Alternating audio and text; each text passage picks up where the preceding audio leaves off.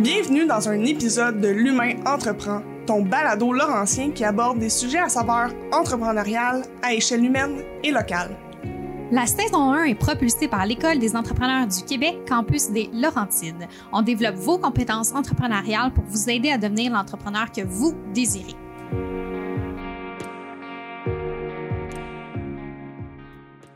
Salut, c'est Isa en post-production au montage. J'ai deux petites choses à te mentionner euh, avant que tu écoutes l'épisode. La première, il y a un petit grichement au niveau du micro. Euh, un petit peu plus loin dans l'épisode, là, je dirais là, à 6-7 minutes. Euh, c'est un bug technique et je m'en excuse d'avance. On va s'assurer que pour les prochaines fois, ça n'arrivera pas. Deuxième petite chose, j'aborde rapidement un sujet sensible à la fin de l'épisode. Je parle du suicide, donc si c'est quelque chose euh, qui est trop sensible pour toi, je t'invite à passer au prochain épisode ou bien euh, quand tu vois que ça de euh, faire pause et euh, de fermer l'épisode. Alors, euh, bonne écoute. Bon matin, j'espère que ça va bien. Bienvenue à l'épisode numéro 4 de L'humain entreprend, ton balado qui met en lumière l'humain derrière l'entrepreneur. Et aujourd'hui, j'étais avec, avec ma collègue Jenny, ma co-animatrice, encore, tout le temps. encore, c'est encore là. Ça. On aime tellement ça. Et notre invité aujourd'hui, Frédéric. Salut. Salut. Ça va bien? Très merci, toi? Oui, très bien. Pas trop stressé? Non, ça va. Il a l'air très relax. on aime ça, on aime ça. Euh, dernier épisode, on a parlé euh, à Anouk de Wasabi Leadership. C'est un épisode qui était très euh, émouvant, je pourrais dire.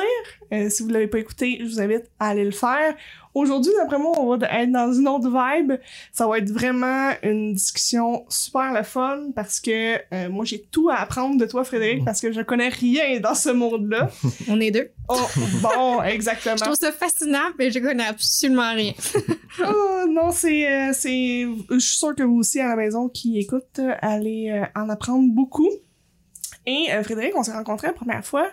Euh, je sais pas si tu t'en souviens, c'est moi qui ai filmé les capsules de la table d'action en, en, entrepreneuriat des Laurentides, Mhm. que tu es boursier, en fait.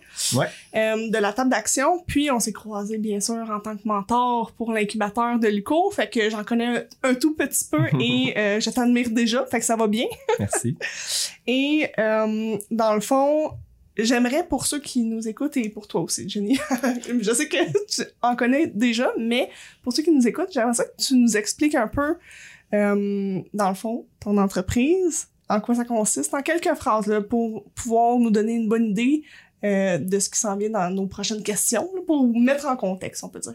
Excellent. Ben, la, la coopérative Ferme la Requête, qui est le nom de notre ferme. Je dis notre parce qu'on est une coopérative de travailleurs et non une coopérative agricole. On pourra en revenir si vous avez des questions. là, mais on est une, co- Oui, on est déjà. une coopérative de travailleurs. Euh, donc, c'est pour ça que je dis notre ferme et non ma ferme. Euh, dans le fond, euh, on est présentement cinq membres, donc cinq copropriétaires, même si en coop, il n'y a pas de propriétaire, donc on va dire cinq co-administrateurs euh, avec des employés. On est situé à Brownsburg, Chatham, dans la magnifique MRC d'Argenteuil. Euh, on fait principalement, ben en fait pour l'instant, on fait pousser euh, une soixantaine de fruits et légumes à la ferme, toutes certifiées biologiques.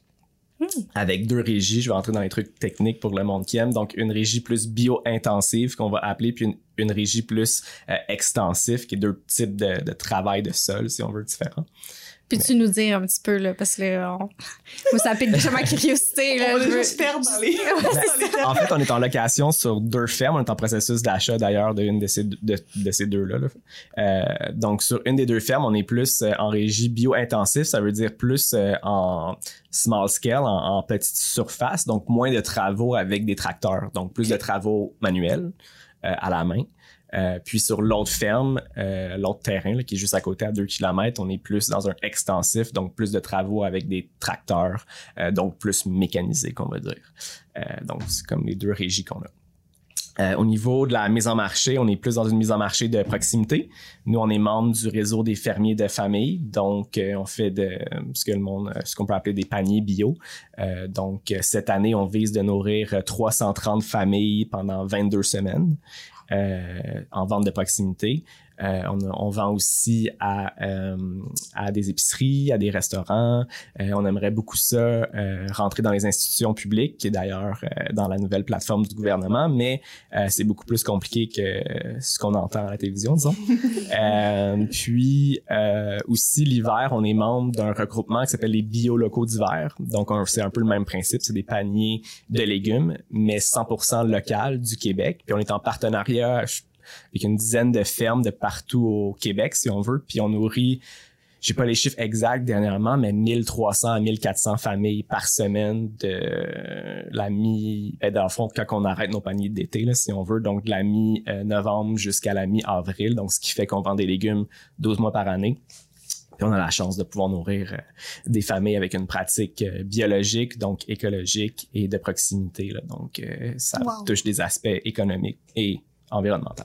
Je sais pas pour toi, Jenny, mais je me sens déjà en été. ouais, hein, aussi, j'ai comme un... Hein? je me dis, il faut que je m'abonne au, panier. euh, il doit y avoir quelque chose d'absolument satisfaisant de dire, moi, ma job d'envie, c'est de nourrir du monde. C'est comme... Ah oui.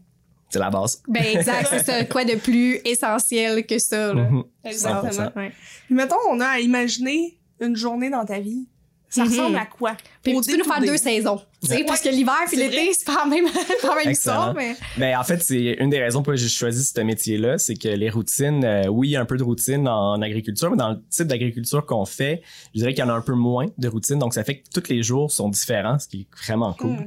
Euh, quand on parle de, de de comment dire, tu sais, avec euh, peut-être la pénurie de main d'œuvre et tout présentement, euh, il y a beaucoup de monde qui sont en remise en, question avec le Covid sur leur travail et tout, puis souvent c'est un, un problème de on l'entend souvent, peut-être que vous l'avez entendu sur que les gens trouvent des fois pas de sens à, leur métier.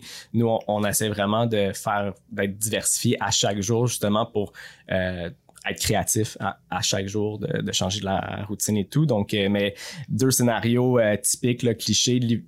Comme l'hiver, on est plus dans l'administration, recherche de subventions, comptabilité, euh, employabilité, toute la paperasse plus administrative. Puis on est dans les semis. Ouais, voyage. on va en revenir tantôt. Puis euh, ben là, les semis sont partis présentement. Là, comme on, on, commence nos premiers semis pour les serres fin janvier, début février. Là. Euh, donc, euh, on est quand même en production en ce moment. Puis, on, comme je disais, on vend des légumes à l'année, mais évidemment, on les récolte pas au mois de janvier. Donc, on les récolte euh, à la fin octobre, début novembre, mais il faut quand même qu'on fasse tout, euh, sais, qu'on les lave, qu'on les nettoie pour les envoyer. Donc, il y a quand même un, travail manuel, si on veut. C'est pas juste de la paperasse durant l'hiver. Puis l'été, ben, c'est tout ce qu'on peut voir de cliché sur une ferme. Là. C'est désherber, euh, arroser, euh, s'assurer que tout pousse bien. Puis là, tu dis, vous récoltez jusqu'en octobre? Euh, fin octobre, début novembre. OK, fin octobre, début novembre. Puis là, comme vous vendez toute l'année, fait que c'est quoi, vous mettons, vous lavez, mais vous faites vous assurez la conservation des aliments. Exactement. OK. Puis c'est quoi concrètement la conservation, mettons, passe sur une longue période? Ben, ça dépend de chaque légume. Là. Euh, en fait, c'est ça qui est touché. Nous, on a cinq chambres froides, puis euh, on peut rentrer dans les choses techniques, mais chaque légume, pas chaque légume, mais chaque famille de légumes, si on veut, ont des degrés de conservation différentes qui vont jouer au niveau de la température puis au niveau de l'humidité. Donc déjà là, comme nous, on a cinq chambres froides, fait que, euh, degrés différents chacun, puis un degré d'humidité aussi différent. Euh, l'hiver, on est chanceux, les légumes qu'on va qu'on vend dans le melting pot de panier, c'est euh, chou, chou chinois, ail, puis qui nécessite sensiblement la, la, même le même degré de conservation. Donc euh, euh, nos légumes sont mis dans des grosses bennes en bois, comme quand on va aux pommes. Euh, puis c'est ça, on les sort, euh, disons, cinq jours. On a des quantités qu'il faut amener, puis on les sort cinq jours avant, puis on enlève les feuilles qui ont jauni, puis des trucs comme ça pour les envoyer là. Donc on, donc on les lave. OK. Voilà. Puis qu'est-ce qui fait en sorte que tu es rendu là aujourd'hui? Frédéric, là, ça a été quoi ton parcours, ton cheminement? Euh, ben en fait, ça remonte à 2012. Euh, le projet de la roquette est comme né en 2012 un peu. si on se rappelle, il y avait les carrés rouges en 2012. Mm-hmm. Donc, à l'époque, moi, j'étudiais en sociologie à l'UQAM. Euh, puis c'est ça, ben 2012, il y a eu beaucoup de réflexions qui ont parti de là. Puis euh, en fait, personnellement, j'ai lâché le milieu plus intellectuel pour retourner, j'étais à l'UQAM à l'époque, pour retourner au cégep, faire une technique en gestion et technologie d'entreprise agricole. Est-ce que tu avais déjà comme cette est-ce que ça fait partie de ta famille? Est-ce que tu avais déjà un intérêt pour ça? Ou comme c'est arrivé un peu? Ben, je plantais des arbres l'été, donc c'est sûr que j'ai toujours aimé bouger. Le côté intellectuel me faisait peur un peu parce que je trouvais qu'il manquait un peu de, du, côté actif, disons. Puis euh, j'avais jamais, ben, j'avais déjà été sur des fermes, mais jamais travaillé sur des fermes, mais planter des arbres, le côté intellectuel. Puis euh, beaucoup de questions intellectuelles justement qui, qui, qui, qui remontaient à pourquoi. En fait, à la base, euh, on, je dis on, euh, avec des amis, on voulait partir une coopérative. Puis l'agriculture est comme venue comme ça. Puis euh, on a fait un essai, puis j'ai eu la piqûre tout de suite. C'était une fois que je suis rentré dans le programme, que j'ai travaillé sur des fermes, c'était évident que j'allais rien faire, que j'allais pas faire d'autres choses dans ma vie. là. C'était comme clair que c'était ça. C'est écrit dans le ciel. OK. Ou d'enfants. Fait que, depuis, fait que dans le fond, là, toi, t'as arrêté l'université, t'es retourné faire ta technique. euh, À Victoriaville, ouais. OK. Puis après ça, vous avez démarré le projet. Euh, en fait, on a, euh, on a pris de l'expérience sur plein de fermes. Autant au Québec que partout dans le monde, on a été chanceux à ce niveau-là. Euh, J'ai des collègues aussi qui ont fait des DEP complémentaires, genre en mécanique agricole, en charpenterie, menuiserie et tout. Donc, euh, prendre de l'expérience soit en agriculture, parce qu'il y a à l'entreprise, on, on peut peut-être en parler plus tard, mais il y a comme plusieurs phases. Là, Là, on est une jeune entreprise, c'est juste notre quatrième année, donc on est comme à la phase 1. Euh, mais on veut plus euh, se diversifier, en tout cas plus que ça va arriver, qui nécessite d'autres euh, euh, euh, knowledge, euh, connaissances sur euh, autre chose que juste la production agricole, que ce soit la transformation, que ce soit le tourisme, que ce soit euh, tous ces trucs-là. Donc, En plus, c'est intéressant parce qu'en gang, justement, vous avez toute un- une expérience différente, des études différentes. Fait que mis tout ensemble, c'est ah, un la beau force. bagage. euh. Mhm. Ça peut être un défi aussi. Euh, 100%. Parle-nous un peu de, ce- de ce, ce, ce modèle d'affaires-là. Moi, je suis très je suis habituée avec tout ce qui est euh, classique de modèle d'affaires d'entreprise, mais euh, la coopérative, tout ce qui est euh, organisme, ben là, il y a l'organisation lucratif, mais il y a la coopérative aussi qui est gérée différemment. Puis il y a plein de types de coopératives. Oui, C'est ça aussi, là. C'est pas juste euh, une affaire. travailleurs. puis- euh, J'ai vu tes points d'interrogation. Ah, mais c'est ça, j'ai. Ouais. Parle-nous un peu de ça, ouais. Ouais, ben, Ben, en fait, c'est- ouais, c'est ça. Qu'est-ce qui t'a mené à ce, à vraiment, à- qui vous a mené à faire ce choix-là, puis concrètement, comment ça se vit dans le quotidien? Euh, ouais, ben, nous, on est une coopérative de travailleurs, comme je disais. Donc, tout simplement, c'est l'entreprise, elle est, euh, c'est juste les travailleurs qui peuvent, qui ont le droit de vote, donc de prendre les directions de l'entreprise. C'est aussi simple que ça. Puis qui est considéré comme un travailleur? Euh, les personnes qui travaillent temps plein à la ferme. OK. qui ont un salaire en fait. Pour nous, c'est les personnes qui travaillent temps plein, ça pourrait être temps partiel, mais disons, euh, pour nous, c'est les personnes qui ont un salaire euh, à la ferme. Euh, donc, puis on se rencontre euh, régulièrement, puis on fait des votes démocratiques. Là, Euh, c'est quand même facile quand on est un petit nombre. Là. Fait qu'on y va à l'unanimité, donc euh, les directions vont tout ensemble. En fait, c'est la même chose qu'une Inc. Honnêtement, il y a c'est un, une entité morale et tout. La différence majeure, c'est que si, disons, tu possèdes dans, dans, dans une Inc., t'as 50% euh, de l'entreprise, ben, ton vote vaut pour 50%. Tandis que dans une coop, peu importe l'argent que tu as investi, euh, euh, c'est un, membre, un vote. Donc, si t'es 5, le vote est divisé en 5, puis c'est le pourcentage qui est là. Donc, ça n'a pas rapport. C'est c'est vraiment, grosso modo, la, la seule différence en termes de gouvernance. Euh, mais en termes de, tu sais, souvent on a l'image que les coops doivent pas faire d'argent, ce qui est complètement faux. Une coop doit faire de l'argent comme c'est à but lucratif là, c'est Mhm. pas, euh, c'est ça. Euh, donc voilà au niveau de la coop. Puis pourquoi avoir fait ce choix-là? Puis en fait, tu sais, dans le domaine agricole, est-ce que c'est un choix courant? De ma perception, oui. Fait que j'ai hâte Mhm. d'entendre ta réponse. Puis pourquoi vous, vous avez fait ce choix-là? Parce que c'est sûr, il y a différents types de coop aussi. Pourquoi avoir choisi celle-là? Euh, J'avais comme trois questions Ouais, à ouais. faire. Ben, la première question, c'est un modèle qui est de plus en plus, euh, je pense qu'on est rendu une quarantaine au Québec, euh, de coopératives de travailleurs ou de solidarité. C'est les deux types de coopératives qu'on va voir dans les fermes qui ressemblent à la nôtre. Par contre, il y a des coopératives agricoles qui ça est différent. Euh, je pourrais pas trop en parler parce que je m'y connais pas trop, mais les coopératives agricoles, ils ont pas la même législation. Je pense que le nombre minimal dans une coopérative agricole, c'est genre 12 ou en tout cas, je veux pas dire n'importe quoi, mais au niveau légal, c'est un autre, euh, c'est une autre chose. Euh, pour la deuxième question, c'était pourquoi qu'on veut faire une coop et non euh, un autre statut juridique, disons? Ben, en fait, c'est, est-ce que c'est courant dans justement le domaine? Mais là, tu as un peu répondu, il y en a 40, mais Ouais. est-ce que, normalement, c'est quoi le modèle de gouvernance le plus classique, le- celui que tu rencontres le plus? Souvent, ça va être des, euh, des SENC, Sociétés en nom collectif, ou des, euh, euh, ou des Inc., tout simplement, ou des personnels, là, ou des entreprises personnelles. En fait, tous les autres statuts juridiques possibles. Je peux pas dire les quantités euh, et tout. Euh, selon moi, en agriculture, c'est une sacrée force d'être une coop pour vraiment plein de raisons, mais il y a plein de désavantages aussi. Euh, On pourrait élaborer là-dessus. C'était comme ma question qui s'en venait. C'est quoi les avantages de travailler en équipe, en coop? Euh, Puis c'est quoi les, les désavantages? Euh, ben, c'est sûr que les avantages vont être au niveau euh, de la gestion. C'est sûr que séparer le, le poids de l'entreprise en y, il y a tellement d'aspects sur une ferme, de séparer les tâches, de, de, de, de répartir le poids sur plusieurs personnes, c'est vraiment quelque chose qui revient souvent. Euh, puis même qu'en ce moment, il y a un mouvement, euh, euh, juste faire un aparté, là, dans le fond, le réseau des fermiers de famille est né dans les années 90, puis il y a plusieurs fermes euh, de la première génération, si on veut, là, qui font les, les paniers. On est rendu 100, 150, entre 150 et 160 comme au, au, au Québec. Il y a la première génération dans les années 90, il y a la deuxième génération dans les années 2000, puis il y a la troisième. Nous, on est comme la troisième génération, si on veut.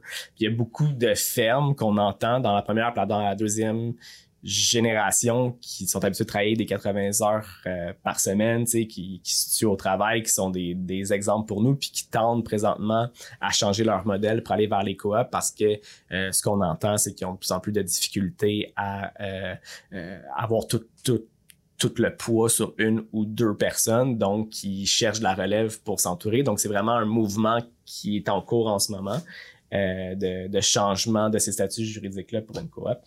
Euh, dans les avantages, euh, c'est vraiment ça la grosse avantage. Il y a des avantages au niveau des subventions, il y a des avantages au niveau euh, de l'assurance chômage, il y a des assurances, euh, il, y a, il, y a, il y a- des avantages à ce niveau-là. Euh, au niveau des désavantages, c'est sûr que la communication, c'est tout le temps le point névralgique. Euh, nous, on s'est doté de plein d'outils, on fait des rencontres sentiers à chaque mois, on a des rencontres à chaque... En fait, on a Des rencontres sentiers. ouais, dans le fond, on va parler de nos émotions un peu à chaque mois. Un peu, on va essayer de pratiquer la, la communication non violente, euh, vraiment pour parce qu'au courant de la saison, ça, ça peut être intense. Puis des fois, il y a des- il y, a des comportements que euh, qu'on peut gosser les autres puis que nous on le sait pas donc si y a personne qui nous le dit ben c'est des comportements qui se perpétuent et tout puis c'est vraiment important de, euh, de pour nous c'est vraiment un bon outil pour essayer de s'améliorer en tant qu'humain euh, puis à chaque semaine, on a des rencontres aussi au niveau de la communication. Euh, le lundi, en fait, on a même euh, trois rencontres par semaine, puis cette, là, ça sera la quatrième qui est la rencontre sentie. Donc des rencontres, beaucoup de rencontres, beaucoup de communication, vraiment, c'est comme un point névralgique. Ça peut être positif puis négatif. Puis un autre point négatif, mais qui pour nous, notre partie plus militante, c'est que souvent, euh, ça doit être technique, là, mais au niveau agricole, en ce moment, ce qu'on voit, la majorité des fermes, quand on se promène sur les autoroutes, ben ces grosses fermes-là, autant que nous, on, on fait pas beaucoup d'argent dans nos états financiers, si on veut, dans nos états des résultats. Donc, euh, quand on fait nos produits, moins nos charges à la fin, il en reste pas beaucoup où on est dans le, dans le négatif. Donc, la majorité des fermes, sur quoi qu'ils se basent pour leur retraite, c'est leur fonds de terre qui prend de la valeur. Comme, par exemple, dans les Laurentides, depuis 2010, on parle de 220% d'augmentation euh, donc de 22% par année. C'est meilleur que n'importe quel autre placement et tout. C'est incroyable. Donc, si tu avais une ferme qui va, euh, que tu avais payé 1 million en 2010, ben, par année, tu fais 220 000 juste à posséder la terre. Donc, pour ta retraite, c'est comme bien. C'est ça, ouais. Puis nous, c'est une façon de militer, de dire ça n'a pas d'allure de voir le monde, de voir la vie comme ça. Donc, quand on est une coop, vu que ça nous appartient pas, ça appartient à la coop, ben on peut pas se fier sur la valeur des terres pour notre retraite parce que ça nous appartient pas de toute façon. Donc, il faut trouver des logiques pour augmenter notre état des résultats, pour se tirer des meilleurs revenus chacun de notre côté, puis de faire comme parce que je suis un travailleur dans le fond, Mhm. tu sais, je suis pas un propriétaire, même si je suis propriétaire, mais je suis travailleur aussi. Euh, donc, c'est trouver des stratégies personnelles pour notre retraite. Donc, euh, ça peut être d'investir dans Ça- les REER et tout. Ça devient créatif. Ouais. Vraiment. C'est le fun d'entendre ça. On dirait que, puis là, c'est sans jugement et avec full bienve- bienveillance, là. Mais, tu sais, ceux qui, travaillent dans ces milieux-là, c'est des travails, des, c'est difficile. C'est l'été c'est la chaleur, c'est, c'est, même en coopérative, c'est d'être avec les gens et tout. Puis, pour moi, c'est un bienfait que faut amener de la créativité puis d'innover dans nos pratiques pour amener ça positif puis d'avoir du plaisir au travail parce que c'est exactement ce que tu dis là. Toi ton bonheur c'est d'être là pour te lever puis de faire ta journée, tu sais. Fait que ouais, je trouve ça le fun. Oui, ben en fait, tu as déjà déconstruit plein d'idées que je me faisais euh, du domaine agricole, puis je trouve ça vraiment fascinant. Euh, J'avais une question, je l'ai oubliée, mais elle était importante. Elle va revenir tranquillement pas vite. Il y a pas de. euh, et on est là, euh, full humain, full pas, pas de post-production. on est fait. Merci du rappel. Euh, ben, en fait, qu'est-ce qui te fait le plus triper, toi, dans tout ça? Euh, Il y a tellement de choses. Euh, ben, de pouvoir créer à, ch- à chaque jour, d'innover, c'est un modèle. On fait partie d'un mouvement aussi, j'ai l'impression, tu sais. Euh, c'est pas pour rien qu'en 2012, on a lâché, lâché la sociologie et tout. Euh, je sens vraiment qu'il y a un, un mouvement qui a autant citoyen pour consommer nos produits que d'entrepreneuriat un peu partout euh, au Québec. Euh, je pense vraiment, c'est même Paul Desmarais qui disait que les agriculteurs, il y a- Paul Desmarais a fait, les- a fait l'émission Les fermiers avec Jean-Martin Fortier et tout, là. Ben, c'est même lui qui disait que pour lui, les agriculteurs, sais, dans 20, 30 ans, là, on parle que c'est les avocats, que c'est les médecins et tout, qui sont comme les professions euh, on top. Mais selon lui, ça va être les agriculteurs, les super agriculteurs. Donc, je sais pas, c'est vraiment pas humble ce que je viens de dire, mais, mais On aime ça. euh, Non. dans- on réécoutera le podcast dans 20 ans, puis on verra si... euh, donc, j'ose croire ça. Ben, Oui. en tout cas, moi, je pitch ma, ma réflexion à deux scènes là-dessus. Euh, j'ai l'impression qu'avec le changement de réflexion qu'on a en tant que société, où on met l'humain de l'avant, où on, on a besoin de prendre soin des autres, où on est à l'écoute des autres, où on est ouvert, ça l'apporte un, ça l'amène l'humain à revenir aux bases. Mhm. à À l'essentiel. Exactement. Puis on s'entend que manger est essentiel. Fait que, en tout cas, moi, c'est logique pour moi, euh, cette réflexion-là. Puis ça m'amène à me demander, tu sais, au, au niveau du, du marché, parce qu'il y en a des grosses entreprises, il y en a des grosses corporations dans le marché de l'agriculture. Toi, c'est quoi ta vision par rapport à ça? Comment vous vous positionnez? Euh, pas contre, j'aime pas ça dire ça, contre ceux-là, mais dans ton marché. Euh, Est-ce qu'on a 48 heures pour parler de cette question? Je pense que c'est la grosse question. Ben oui, ben oui. Puis tu sais, encore là, c'est de, de déconstruire l'idée qu'on se fait du domaine. Tu sais, moi, je, je pense à, à l'agriculture, puis je suis comme, mon Dieu, tu sais, c'est tellement dominé par les géants de ce monde que comment tu fais, comment tu fais pour faire démarrer une entreprise dans le domaine agricole puis que ce soit viable puis que tu vives une belle vie là tu sais que ce soit pas tu sais justement puis a- tu sais tu parlais tantôt des fermiers qui travaillent les 80 heures puis tu sais je pense qu'on a comme des nouvelles générations qui ont pas tant envie de tout ça fait que, tu sais, il faut comme s'adapter puis trouver justement des solutions innovantes puis revoir les modèles. Euh, fait que, ouais, je, je- moi aussi, je suis curieuse de t'entendre là-dessus. Ben, en fait, au, au Québec, on est vraiment chanceux parce que ça fait longtemps qu'on se bat pour une agriculture plus euh, familiale, qu'on va appeler.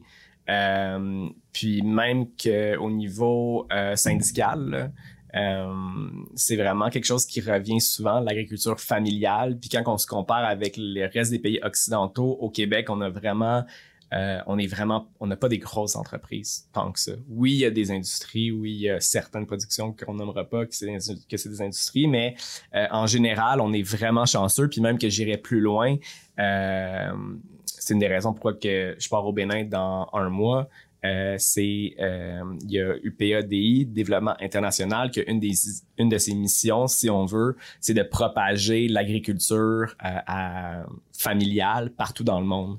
Donc, euh, dans les missions, c'est vraiment de pouvoir redonner euh, aux fermiers, mais dans une vision euh, humaine de l'agriculture et non dans une vision industrielle. Puis je trouve qu'au Québec, on fait vraiment bien ça. C'est loin d'être parfait. Euh, puis oui, il y a des fermes qui valent des, millions et des millions, mais reste que quand on se compare, on est quand même beaucoup plus petit, beaucoup plus euh, ferme familiale. C'est sûr que là, qu'est-ce que ça veut dire familial? On peut vraiment en parler longtemps. Mais c'est sûr que nous, notre modèle est plus dans une agriculture de proximité. Donc, euh, au Québec, c'est vraiment cool. Il y a des, il y a comme producteurs laitiers sont sous, sont sous gestion de l'offre et tout. Donc, c'est, c'est vraiment bien. Euh, nous, c'est de proximité. Donc, c'est sûr qu'on se bat contre des produits qui arrivent du Mexique puis de la Californie. Donc, souvent, nos compétiteurs, c'est la Californie puis c'est le Mexique. Euh, euh puis ça, c'est au niveau juste des légumes, mais même au niveau des produits biologiques, c'est ça qui est compliqué, c'est qu'il n'y a pas la réciprocité des normes. Donc, il y a des choses légales, mais au niveau des frontières, des fois, c'est un peu touché. Euh, donc, on n'a même pas les mêmes normes biologiques qu'aux États-Unis puis au Mexique. Donc, il y a des donc ça, donc ça veut dire qu'on importe, même si c'est pas supposé, mais on importe des produits d'ailleurs qui n'ont pas les mêmes normes biologiques, mais qui vont être perçus comme biologiques ici. En fonction de notre perception de la biologie. Exactement, mais que si nous, on avait ces pratiques-là, ça fonctionnerait pas. Donc déjà là, on est désavantagé au niveau du climat, on est désavantagé au niveau des normes, on est désavantagé au niveau euh, des normes salariales aussi, parce qu'ils n'ont pas les mêmes salaires minimum qu'ici. En tout cas, il y a des. Puis euh, ça, c'est trois trucs. Aussi, une autre chose qui est super compliquée, c'est qu'au Canada, on est une des places dans les pays occidentaux. En fait, on est le pays dans les pays occidentaux que euh, l'État intervient le moins. Donc, euh, je ne je veux pas dire des chiffres aberrants, mais quand on se compare avec l'Europe, en Europe, en, en, moyenne, chaque ferme est différente, mais en moyenne, l'État intervient beaucoup plus euh, pour aider euh, les entreprises. Même aux États-Unis, l'État intervient mm-hmm. plus. Au Canada, on est l'endroit que l'État intervient le moins. Puis, là, on a tellement des beaux espaces pour l'agriculture. Mm-hmm.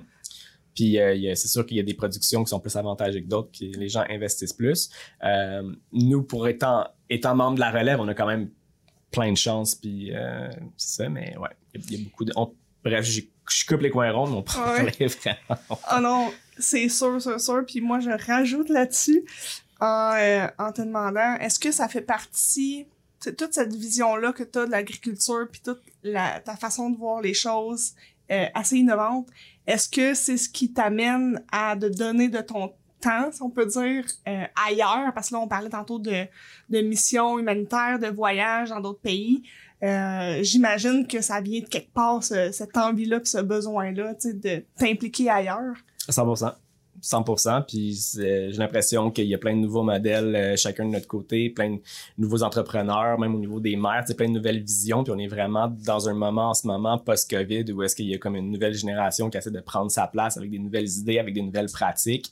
Euh, puis ouais, je, je je pense qu'on peut s'insérer là-dedans puis euh, c'est vraiment euh, genre enthousiasmant même ça ne dit pas de comme vivre ce moment-là je pense puis de, de, de, chambouler un peu euh, l'espèce d'hégémonie ou de, de, de, modèle dominant si on veut surtout au niveau euh, entrepreneurial puis au niveau de la gestion.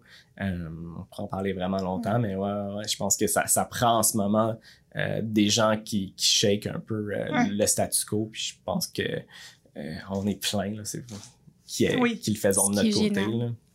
Puis concrètement, ton implication, ça va ressembler à quoi, mettons, au Bénin? Parce que là, ça, c'était hors... Euh, oui, c'est ça. Parce que là, tu disais que tu revenais du Costa Rica, puis là, tu t'en vas bientôt au Bénin. Euh, mais tu sais, c'est des, des voyages, pas que de vacances, mais aussi pour t'impliquer. Puis ça va... Ben, au Costa Rica, c'était des vacances, puis j'en ai profité pour aller sur des fermes. OK, puis c'est quoi, mettons, tu vas sur les fermes pour voir c'est quoi leur méthode, tu vas au contact des Ouais, juste par curiosité. Ouais, ouais, juste, juste par curiosité. Euh, puis au Bénin, c'est une mission avec la Fédération de la relève agricole du Québec. Parce qu'en fait, je suis le représentant de la relève euh, Laurentide, Outaouais, Montréal, puis Laval. OK, rien de moins. puis, euh, ben c'est ça, dans le fond, euh, ben ça n'a pas rapport, mais c'est avec la FRAC, là, que la Fédération de la relève agricole du Québec. Puis c'est une mission, on est, je pense, 12 à partir.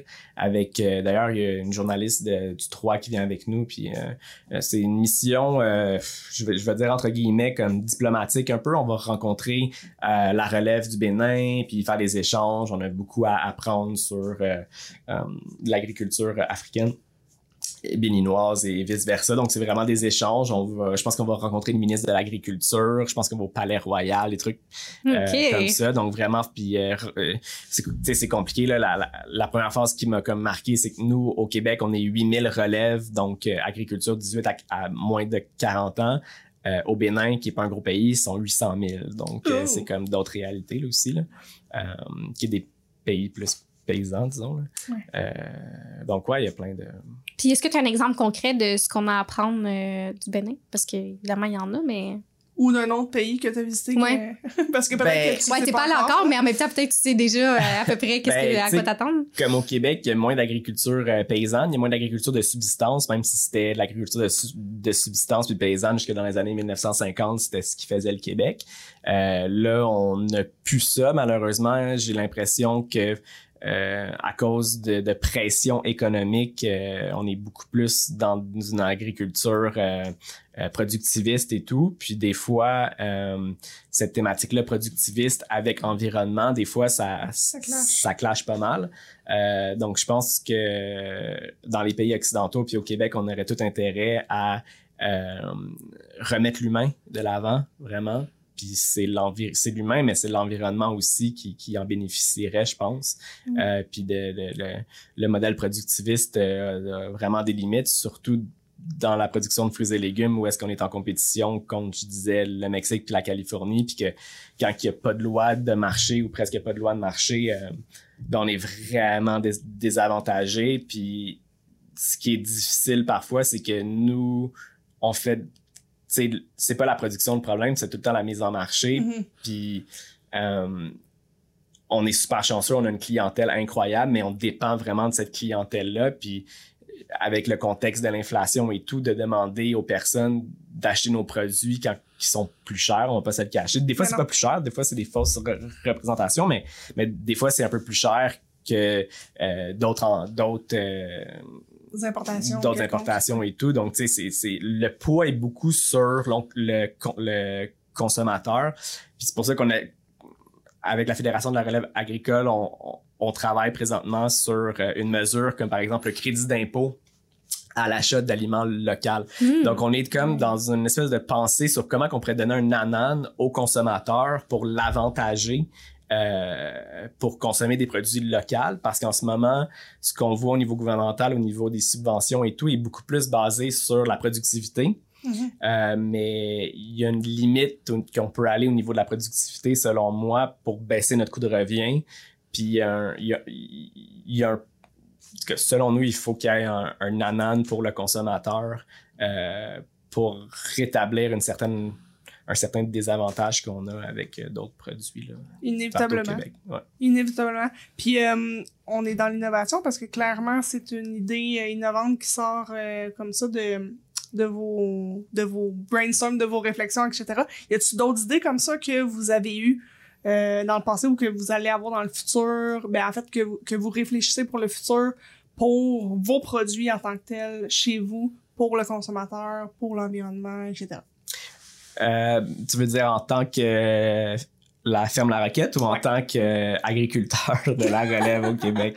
Euh, mettons, on pourrait parler Ferme la Roquette, parce que Ouais. je sais que vous avez des, des super beaux produits, des super belles techniques, puis euh, des super beaux clients aussi qui euh, profitent de vos beaux produits. Fait que, est-ce que vous aviez, est-ce que vous avez mis en place des éléments innovateurs euh, à la ferme en tant que tel? Euh, innovateur, je pense qu'on. Ben, innovateur, c'est c'est difficile parce qu'on n'invente jamais rien. tu sais. Ouais. On fait juste. euh, je, je pense pas que dans la vie, on, on invente des choses, on fait juste s'inspirer de plein de monde puis on les met comme en pratique. Euh, c'est ce qu'on essaie de faire avec, euh, par exemple, un kiosque libre-service. Donc, on a, un- donc, on a des légumes avec un frigo qui est ouvert euh, 7 jours sur 7 que les gens peuvent juste arrêter puis prendre leurs légumes puis on leur fait confiance pour payer tout sans qu'il y ait de personnes qui sont là. Euh, je pense qu'il y a beaucoup d'initiatives au sein du réseau des fermiers de famille que je disais pour euh, euh, avoir une certaine clientèle puis qui nous avantage aussi parce que les gens payent d'avance leur panier donc ça fait qu'en début de saison c'est un c'est un avantage pour nous. Ben oui.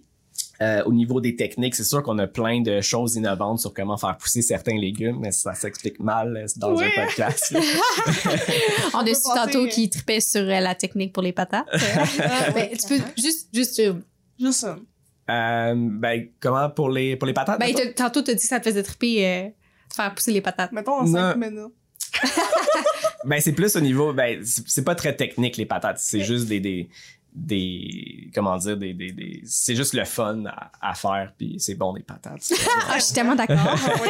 Frites, euh, pilées, puis au Euh, cheese Non, pas le cheese whiz, par contre, là, ça, ça gâche les mais patates. les trucs plus techniques c'est plus en serre avec euh, tu sais où est-ce qu'on est suivi par des agronomes où est-ce qu'il y a des plans de match c'est super scientifique tu sais avec euh, euh, sais, avec contrôler les climats, l'irrigation, la fertilisation, puis en fonction euh, euh, de la lumière, tel degré, en fonction, en tout cas, il y a vraiment en fonction des nuages, en fonction de, Ah oui. plein de choses, là. Fait que c'est plus ça qui, qui pour les gens geeks euh, au niveau biologique, euh, ben comme, comme moi, c'est sûr que c'est ça qui me fait triper, là. Euh, c'est un aspect agronomique qui me fait triper, là. C'est euh, j'aime ça. J'en apprends Ouais. puis euh, c'est vraiment un, un domaine, tu sais moi je suis dans le service, je suis même pas dans le produit, tu sais puis fait que je suis vraiment loin de ces connaissances là. Est-ce que tu as des questions Jenny avant qu'on embarque dans les questions rapides? Ah, ben oui, en fait, euh, puis je trouve ça intéressant de te poser cette question-là parce que, tu sais, même pour toi, ça n'a pas été. On a, moi, j'ai beaucoup la perception du père en fils. Là. Non, mais tu sais, dans le domaine Ouais. agricole, on dirait que c'est souvent ça, c'est comme c'est familial, puis ça se poursuit, ce qui est très cool. Mais mettons quelqu'un qui vient pas euh, du domaine, toi entre autres, Mhm. comment on part? Là, tu sais, vous autres, vous avez dit, OK, vous êtes une gang d'amis, là, vous avez fait des études, vous avez pris de l'expérience, mais c'est comme, OK, après, il se passe quoi? On fait quoi? C'est quoi la première étape? Euh, aller à l'école, je pense. Euh, oups. C'est sûr que moi, je vais toujours défendre l'école. Je pense que n'importe quel type d'entrepreneur, que ce soit agricole ou peu importe, la chose la plus importante, les entrepreneurs qui réussissent le plus, c'est la connaissance générale. Euh, donc, on n'a jamais trop de connaissances. Puis je pense que euh, c'est ça le rôle d'être entrepreneur là, dans la vie, c'est de, de, de connaître le plus de choses diverses et non juste d'être un Master Chief dans un domaine. Mon Ouais, avis. c'est c'est de connaître tout et d'être expert dans rien. C'est vraiment, ça. Je salue Simon qui m'a clairement transmis cette euh, citation. Ouais, ben, je serais bien d'accord avec ça. Donc, je pense que la, la, la première chose, c'est un peu ça, d'aller à l'école, de euh, savoir si on a la fibre entrepreneuriale aussi, Ouais. parce que c'est, puis de s'entourer si on l'a pas, mais je pense que c'est comme fondamental qu'on l'aille. Euh, aller à l'école, euh, par la suite, prendre des expériences sur plein de fermes, puis de pas avoir peur d'aller sur des fermes qu'on aime moins leur modèle aussi, là, de vraiment euh, s'ouvrir, euh, tu sais, d'avoir un coffre à outils vraiment euh, euh, bon. Puis tu sais, souvent, euh, c'est facile de euh, faire des efforts dans les choses qu'on aime. Ce qui est difficile, c'est de faire des efforts dans les choses qu'on aime pas. Euh, puis l'école te force souvent à faire des efforts dans les choses que t'aimes pas. Hmm. Puis là, ça, c'est super confrontant des fois parce que dans le feu de l'action, tu sais, là, c'est facile autour de, dans un podcast de dire ça, mais, mais tu sais, dans, dans, le- dans le feu de l'action, on, a, on a peut-être pas cette- cet état d'esprit-là, mais je pense que c'est super important euh, pour ça. C'est comme l'étape 1. Euh, l'étape 2, c'est de définir le modèle d'entreprise qu'on veut euh, au niveau agricole. Euh, de vraiment avoir un plan d'affaires solide, de vraiment se concentrer sur euh, mise en marché, analyse euh, de la mise en marché, comme c'est vraiment fondamental. Puis selon moi, peut-être qu'il y en a qui seraient pas d'accord, mais selon moi, un des points les plus importants, c'est au niveau de la géographie de ton entreprise. Où est-ce que ton entreprise est située, c'est super important. Euh, fait que ça demande quand même pas mal de recherche. Pourquoi? Ben oui. Euh, ben pour plusieurs raisons, que ce soit au niveau du type de sol, que ce soit au niveau de la visibilité. Euh, ça, c'est par rapport à ce que nous, on fait. tu sais. Quand Mhm. t'as d'autres types de production, euh, c'est peut-être Tout moins important, modèle, là, ouais. mais tout dépend de, de ton modèle. Mais pour les modèles qui ressemblent aux nôtres, euh, puis aussi, tu vu qu'on fait de la vente de proximité, tu nous, disons, on, fait un cercle, puis à 80 km, on touche 3,6 millions de personnes pour vendre nos produits. Euh, puis c'est la vente de proximité, je rappelle, qu'on fait, tu puis prendre notre véhicule, puis aller, euh, il y a une différence entre ça prend une heure et demie puis 40 minutes parce que plus que tu es longtemps sur la route, ben t'es pas sur ton entreprise, etc. C'est important d'être là. C'est important de pas trop travailler non plus. Euh, fait que c'est ça, je pense que c'est super important. Nous, on a, on a vraiment fait beaucoup d'analyses.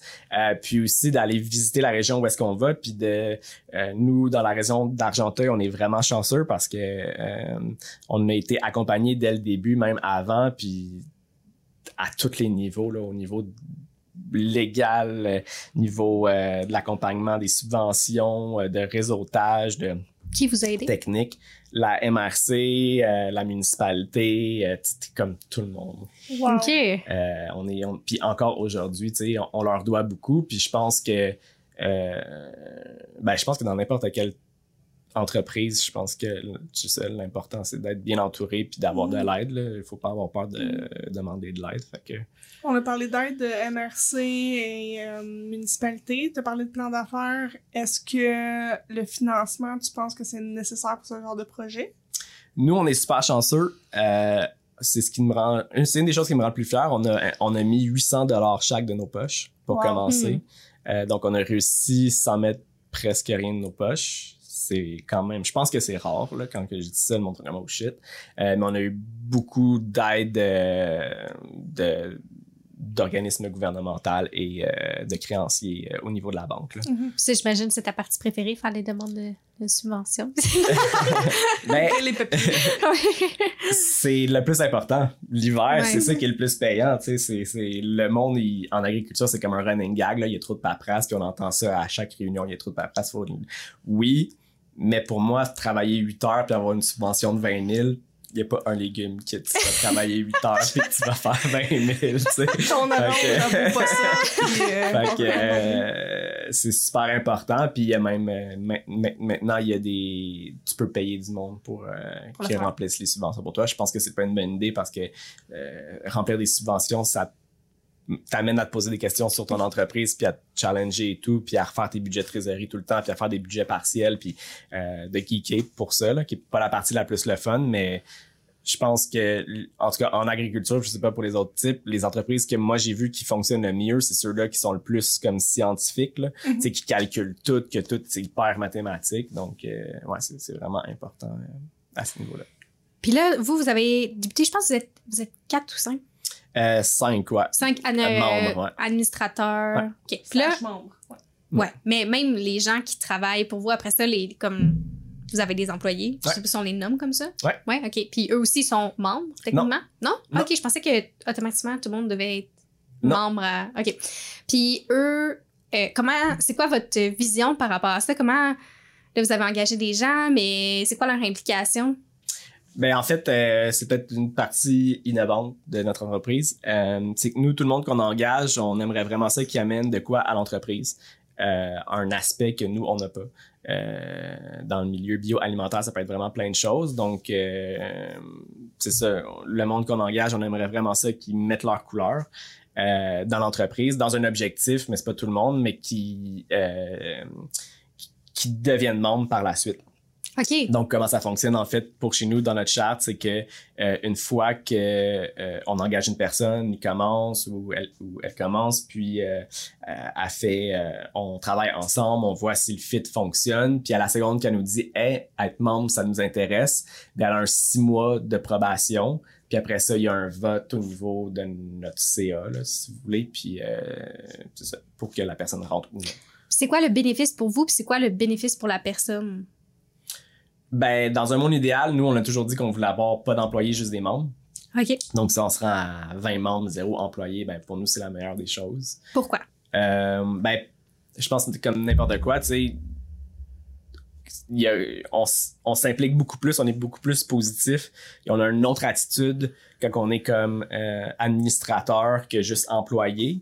Puis des fois, c'est tellement émotionnel que je pense que c'est important, mais il y a vraiment plein de défis reliés à ça. C'est super difficile. Ça implique un laisser-aller pour nous qui avons tout commencé, puis d'accepter des directions qu'on voulait pas. Fait qu'il y a comme...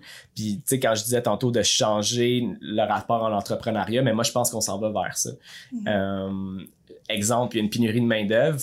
Ouais, au niveau démographique, je suis d'accord, mais selon moi, il y a beaucoup de la pénurie de main-d'œuvre parce qu'il y a des emplois qui font pas de sens. Tu sais, si Ouais. t'es super formé puis que euh, t'offres des jobs qui ont pas de l'air stimulants, tu sais, nous, on a fait un offre d'emploi, on a reçu plein de CV. Là, comme, ça a jamais été un problème d'engager du monde. On a toujours reçu plein de CV, puis on n'est pas plus hot que n'importe qui. Je pense que euh, on met beaucoup l'accent sur euh, euh, ben, les employés, sur l'ambiance de travail. On essaie de, on se dit qu'on veut jamais euh, faire plus que quatre heures la même tâche dans une même journée. Tu sais, puis on essaie de switcher le plus possible. Puis euh, on dit, hey, t'as envie d'apprendre ça, ben comme viens, je vais te le montrer. Puis on veut des initiatives comme ça. Donc on est vraiment plus dans euh, un optique que tout le monde puisse être entrepreneur, puisse gérer de leur côté, puis le monde sont plus libres, puis donner beaucoup de liberté et tout. Donc, euh, J'ai l'impression, euh, puis dis-moi si je me trompe, ça se peut très bien que je me trompe.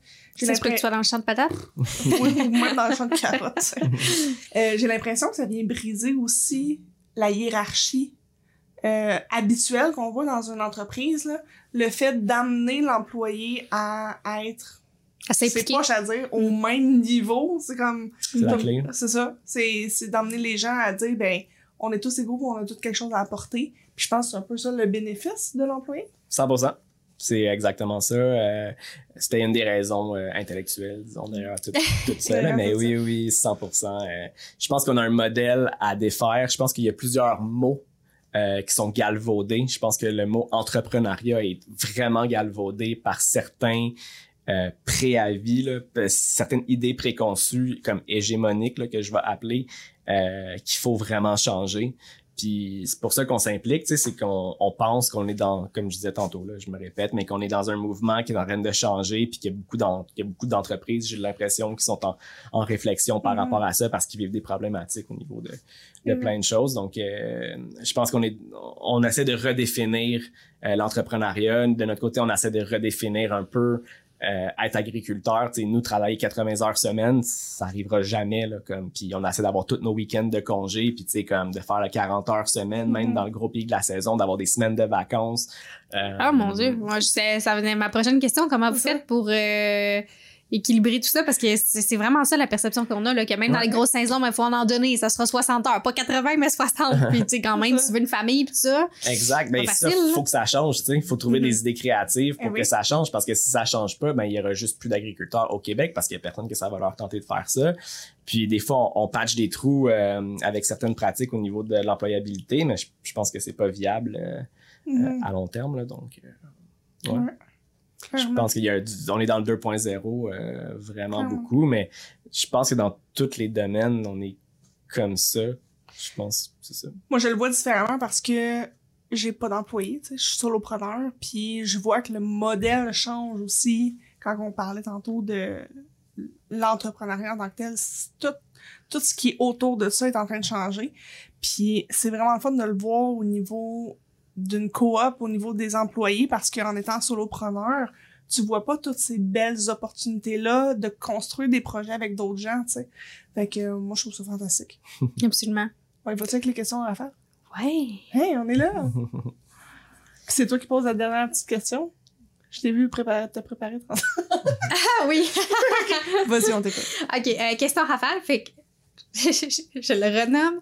Euh, c'est un spectre, on sait que t'es pas juste un ou l'autre, mais spontanément, qu'est-ce qui te vient à l'esprit quand on te pose la question? Es-tu plus organisé ou spontané? Organisé? Ah, c'est bon! C'est, c'est, c'est, ouais, on se connaît pas beaucoup, mais je suis comme, que ça doit plus vers ça. Euh, émotionnel ou rationnel? Rationnel. Spécialiste ou généraliste? Généraliste. On a eu notre réponse tantôt. Relax, décontracté ou stressé? Anxieux. J'adore. Euh, drôle ou sérieux? Sérieux. Patate ou carotte? Patate. Fois mille. Ouais, tantôt, on a eu notre réponse. Ouais. On a aussi euh, question surprise. Yes, question surprise. Euh, faut pas que je fasse trop de bruit. Hein. Non, c'est pas bien grave. Les gens le savent maintenant qu'on a un pot qui fait cling, cling, cling. Je On te laisse choisir. J'aurais pu le prendre aussi. Je ne peux pas. Non, c'est lui, il faut qu'il pige. Non, mais le pot. Ah, ben oui, t'aurais pu. Vas-y. Est-ce que j'ai la question? Oui. Quel est ton super pouvoir? Oh! Tiens. En tant qu'entrepreneur, c'est quoi ton super pouvoir? En tant qu'humain, en fait? Euh... Je sais pas. C'est une sacrée question. Moi, Euh, je, je- je vais répondre vite vite, ça va peut-être te donner des idées. Moi, mon super pouvoir, c'est euh, la bienveillance, je pense. C'est de créer des relations avec les gens. C'est vraiment Mm. comme ce que j'ai l'impression qui me décrit le mieux. Ben, je, je pourrais dire que dans le feu de l'action, j'essaie tout le temps de rendre les choses positives. Oh, Toujours, wow! toujours, toujours, toujours. Oui! Hein? J'essaie jamais d'être négatif dans le feu de l'action. Je peux être négatif dans la vie, mais dans le feu de l'action, j'essaie de pas l'être. Un, un esprit d'équipe, un leader positif. euh, J'essaie beaucoup. ouais. Ouais.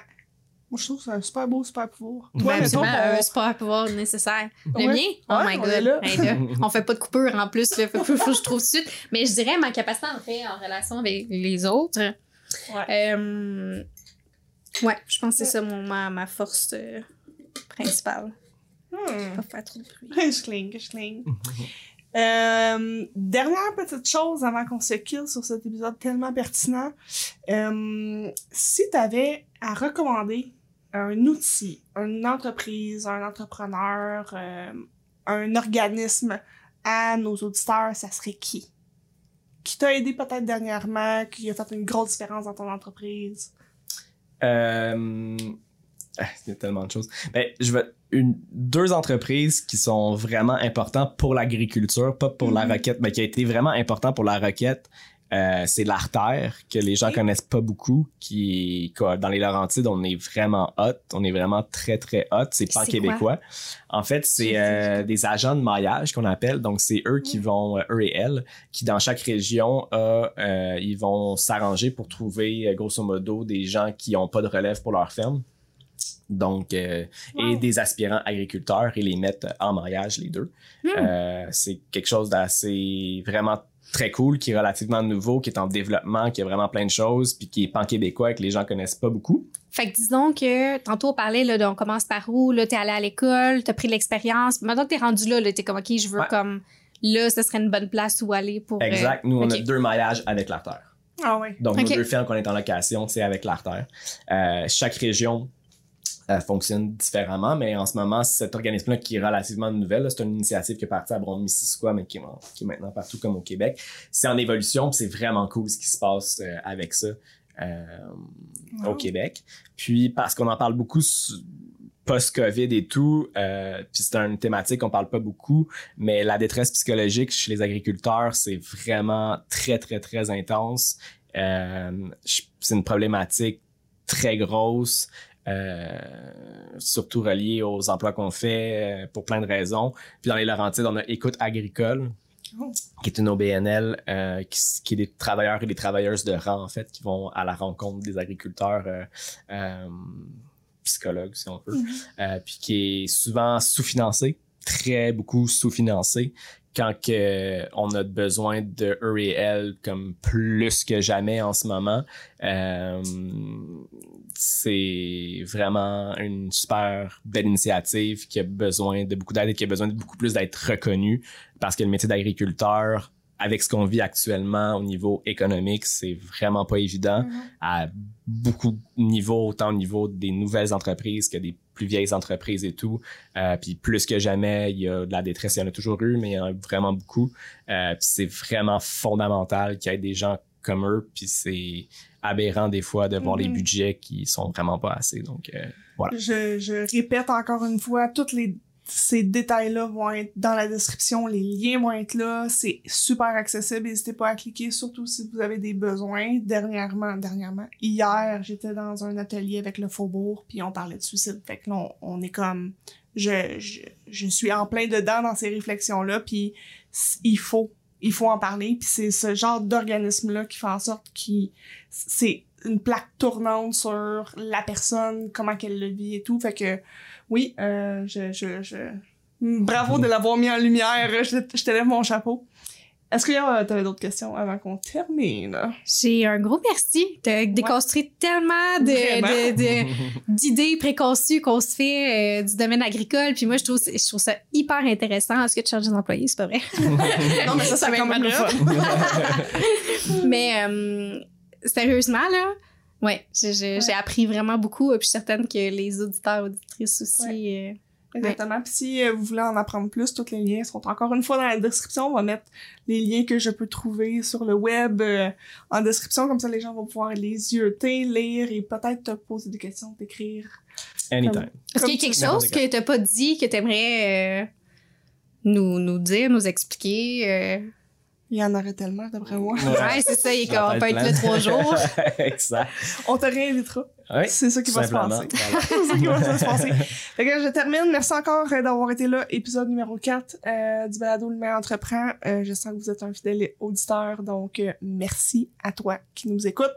Si ça vous tente de nous mettre des petites étoiles, vous pouvez mettre des petites étoiles sur euh, toutes les applis où on est euh, et sur YouTube, si vous voulez. Et là, j'entends déjà Jenny dire Cinq étoiles, s'il vous plaît.